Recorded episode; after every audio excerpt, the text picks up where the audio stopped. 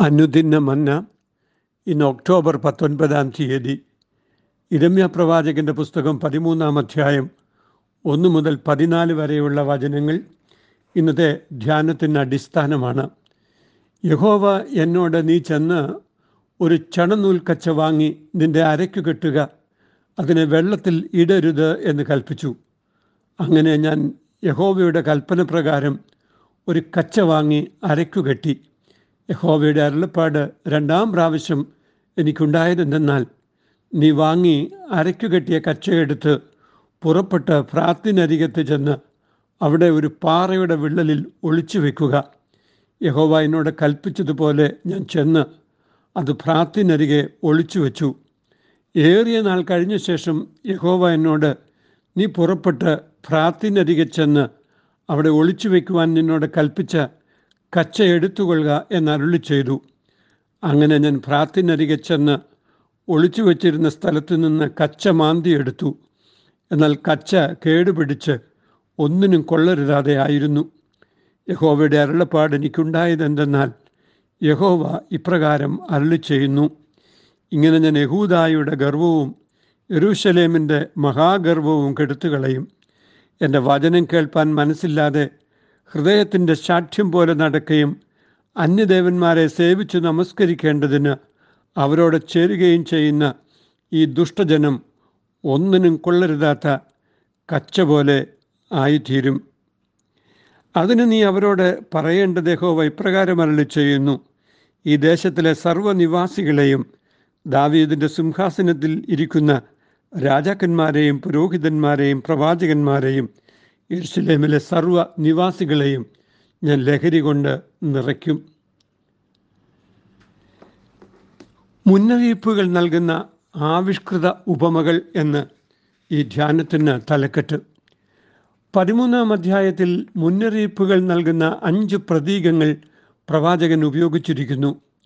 ആദ്യത്തെ രണ്ടെണ്ണം ഗദ്യരൂപത്തിലും പിന്നീടുള്ള മൂന്നെണ്ണം കവിതാരൂപത്തിലുമാണ്. പതിമൂന്നാം അധ്യായം ഒന്ന് മുതൽ പതിനൊന്ന് വരെയുള്ള വാക്യങ്ങളിൽ ഒരു ആവിഷ്കൃത ഉപമയിലൂടെ ദൈവിക സന്ദേശം പങ്കുവെക്കുവാൻ പ്രവാചകനോട് യഹോവ ആവശ്യപ്പെടുന്നു.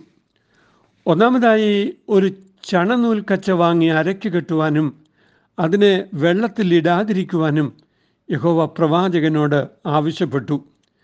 ചണനൂൽ കച്ച കൊണ്ടാണ് പുരോഹിത വസ്ത്രം ഉണ്ടാക്കിയിരുന്നത്. എഗസ്കേൽ നാൽപ്പത്തിനാല് പതിനേഴ് പതിനെട്ട് വാക്യങ്ങൾ.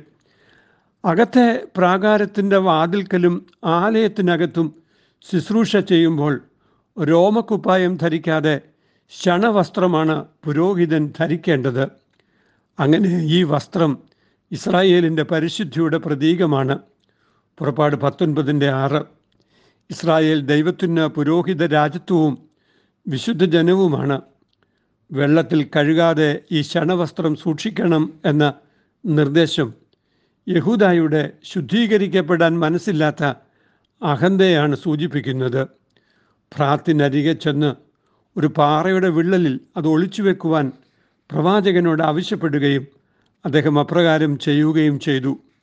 ഇവിടെ പരാമർശിക്കുന്ന പ്രാത്ത് അനാഥോത്തിന് മൂന്ന് മൈൽ വടക്ക് കിഴക്കായി സ്ഥിതി ചെയ്യുന്ന അരുവിയാണ്. എന്നാൽ ഹീബ്രു ഭാഷയിൽ ഫ്രാത്ത് മറ്റു പശ്ചാത്തലങ്ങളിൽ യൂഫ്രസിസ് നദിയെയാണ് സൂചിപ്പിക്കുന്നത്. ഫ്രാത്ത് എന്ന പദത്തിലൂടെ പങ്കുവെക്കുവാൻ ശ്രമിക്കുന്നത് യഹൂദയുടെ മേൽ ആഹാബ് രാജാവിന്റെ കാലം മുതൽ ഉണ്ടായിരുന്ന ബാബിലോണിയൻ അസീറിയൻ സാമ്രാജ്യ ബന്ധങ്ങളെക്കുറിച്ചാണ്. ഏറിയ നാൾ കഴിഞ്ഞ ശേഷം ഫ്രാത്തിലെ വിള്ളലിൽ ഒളിച്ചുവെച്ച കച്ച എടുത്തുകൊള്ളുവാൻ ദൈവം പ്രവാചകനോട് ആവശ്യപ്പെടുകയും അദ്ദേഹം അതെടുത്തപ്പോൾ ഉപയോഗിക്കാൻ കഴിയാത്ത തരത്തിൽ ആ കച്ച പിഞ്ചിപ്പോവുകയും ചെയ്തിരുന്നു. ഇരമ്യാവിനോട് ഒരു പ്രതീകാത്മക കാര്യം ചെയ്യുവാൻ ആവശ്യപ്പെടുമ്പോൾ അദ്ദേഹം അത് അനുസരിക്കുന്നു എന്നത് ഈ വചനഭാഗം നൽകുന്ന ഒന്നാമത് നിരീക്ഷണമാണ്. പൂർവപിതാവായിരുന്ന അബ്രഹാമിനെ പോലെ ഉടനടിയുള്ള അനുസരണമാണ് അദ്ദേഹം കാട്ടിയത്. അഹന്തയും ചോദ്യം ചെയ്യലുമുള്ള ഒരു സംസ്കാരത്തിന്റെ മധ്യേ അനുസരിക്കുന്നതിന് തയ്യാറുള്ളവരിലൂടെയാണ് ദൈവം തന്റെ സന്ദേശങ്ങൾ അറിയിക്കുന്നത്. നോഹയും അപ്രകാരം അനുസരിച്ചയാൾ ആയിരുന്നുവല്ലോ. ഒരു അനുസരണത്തിന് ദീർഘകാല പ്രസക്തിയാണ് ഉള്ളത് എന്ന് ഈ വചനഭാഗം ഓർമ്മിപ്പിക്കുന്നു.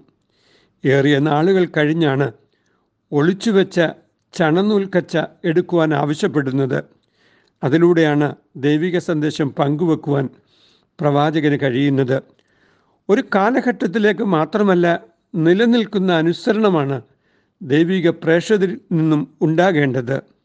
യഹൂദ ജനതയ്ക്ക് തങ്ങൾക്ക് ലഭിച്ചിരുന്ന ആത്മീക നൽവരങ്ങളെക്കുറിച്ച് അഭിമാനമുണ്ടായിരുന്നുവെങ്കിലും ശുദ്ധീകരണത്തിന്റെ വഴികളിലൂടെ പോകാൻ അവരുടെ അഹന്ത അവരെ അനുവദിച്ചില്ല.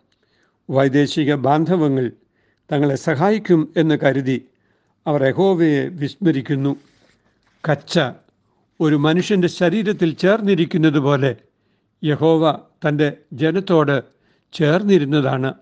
എന്നാൽ യഹോവയിൽ നിന്നകന്നിരിക്കാനുള്ള ഗർവം ജനം കാട്ടിയിരിക്കുകയാൽ അവർക്കുണ്ടായിരുന്ന തെരഞ്ഞെടുപ്പിനെ അവർ പ്രയോജനരഹിതമാക്കി മാറ്റി. യഹോവയ്ക്ക് കീർത്തിയും പ്രശംസയും അലങ്കാരവുമായിരിക്കേണ്ടവർ. ഇപ്പോൾ അങ്ങനെ അല്ലാതെ ലജ്ജാകരമായ അവസ്ഥകളിലേക്ക് വീണുപോയിരിക്കുന്നു എന്നാണ് ഈ വചനത്തിന്റെ അർത്ഥം. അതുകൊണ്ട് ദൈവജനം ഒരു ലഹരി സംസ്കാരത്തിന് ഇരകളായിത്തീരുന്ന ദുര്യോഗമാണ് സംഭവിക്കുന്നത്. രാജാവും പുരോഹിതനും പ്രവാചകനും സാധാരണ ജനവും ലഹരിക്ക് അടിമപ്പെട്ട് സ്വയം തിരിച്ചറിയാതെയും പരസ്പരം തിരിച്ചറിയാതെയും കലഹിക്കും. പരസ്പരം ഏറ്റുമുട്ടി നശിച്ചു പോകുന്ന അപജയമാണ് അവരുടെ മധ്യത്തിൽ സംഭവിക്കുക. വ്യത്യസ്തങ്ങളായ ലഹരികൾക്ക് അവരിരകളായി സുബോധവും സ്വന്തം നിലയെക്കുറിച്ചുള്ള ബോധ്യവും നഷ്ടപ്പെട്ടു പോകുന്നവരായി അവർ തീർന്നു പോകും എന്ന എത്രയോ ദുഃഖകരമായ കാര്യമാണ് ഇവിടെ പറയുന്നത്. ദൈവത്തെ മറക്കുന്ന സമൂഹങ്ങൾ ഇപ്രകാരമുള്ള ലഹരി സമൂഹങ്ങളായി തീർന്ന് നശിച്ചു പോകുന്നത് ഇന്ന് നാം കാണുന്നുണ്ടല്ലോ. ആനുകാലിക സമൂഹം തന്നെ ലഹരി മരുന്നുകൾക്കും ലഹരി സംസ്കാരത്തിനും അടിമപ്പെട്ടു പോയിരിക്കുന്നു എന്നത് നാം തിരിച്ചറിയേണ്ടതാണ്. അതിന്റെ അടിസ്ഥാന കാരണം ഈ വചനം വ്യക്തമാക്കുന്നത് ദൈവത്തെ അനുസരിക്കുവാൻ ദൈവവചനം അനുസരിക്കുവാൻ തയ്യാറില്ലാത്ത ജീവിതത്തിന്റെ ദുഃഖകരമായ അവസ്ഥയാണ് ജനത്തിനുണ്ടായിരിക്കുന്നത് എന്നാണ്. നാം ദൈവത്തെ അനുസരിക്കുമ്പോൾ ദീർഘകാലാടിസ്ഥാനത്തിൽ ദൈവത്തെ അനുസരിക്കുമ്പോൾ അത് നമുക്ക് നൽകുന്നത് ശ്രേഷ്ഠമായ അനുഗ്രഹ നിയോഗങ്ങളാണ് എന്ന് നാമും തിരിച്ചറിയുന്നു. അനുസരിപ്പോർക്കു ദൈവമക്കളായി ദിനവും കൃപയിൽ വളരും. ദൈവത്തോടു ചോദിച്ചിടുന്നതെല്ലാം സർവദാ ലഭിക്കും അവർക്ക്. ദൈവമായ കർത്താവെ ഞങ്ങൾക്ക് നൽകിത്തരുന്ന അനുഗ്രഹീത അനുഭവങ്ങൾക്കായി നന്ദിയോടെ സ്തോത്രം. നിന്റെ വാക്കുകളെ അനുസരിക്കുവാൻ അല്പകാലത്തേക്ക് മാത്രമല്ല ദീർഘകാലാടിസ്ഥാനത്തിൽ വചനത്തെ അനുസരിക്കുവാൻ ദൈവബന്ധത്തിൽ ജീവിപ്പാൻ ഞങ്ങൾക്കെന്നും സഹായിക്കണമേ. അവിടുത്തെ കൃപയിൽ ശരണപ്പെട്ട് ജീവിക്കുന്നില്ല എങ്കിൽ ലഹരി സംസ്കാരത്തിന് അടിമപ്പെട്ടു പോകാം എന്നുള്ള വലിയ മുന്നറിയിപ്പ് ഞങ്ങൾക്ക് നൽകുമ്പോൾ തിരുസന്നിധിയിൽ വിനയപ്പെടുവാനും അനുഗ്രഹീതരാകുവാനും ഞങ്ങളെ സഹായിക്കണമേ. അമ്മീൻ ദി കുവൈറ്റ് സിറ്റി മാർത്തോമ ഇടവകയിൽ നിന്ന് എ ടി സക്കറിയ അച്ഛൻ. ദൈവം നമ്മെ അനുഗ്രഹിക്കട്ടെ. അമ്മീൻ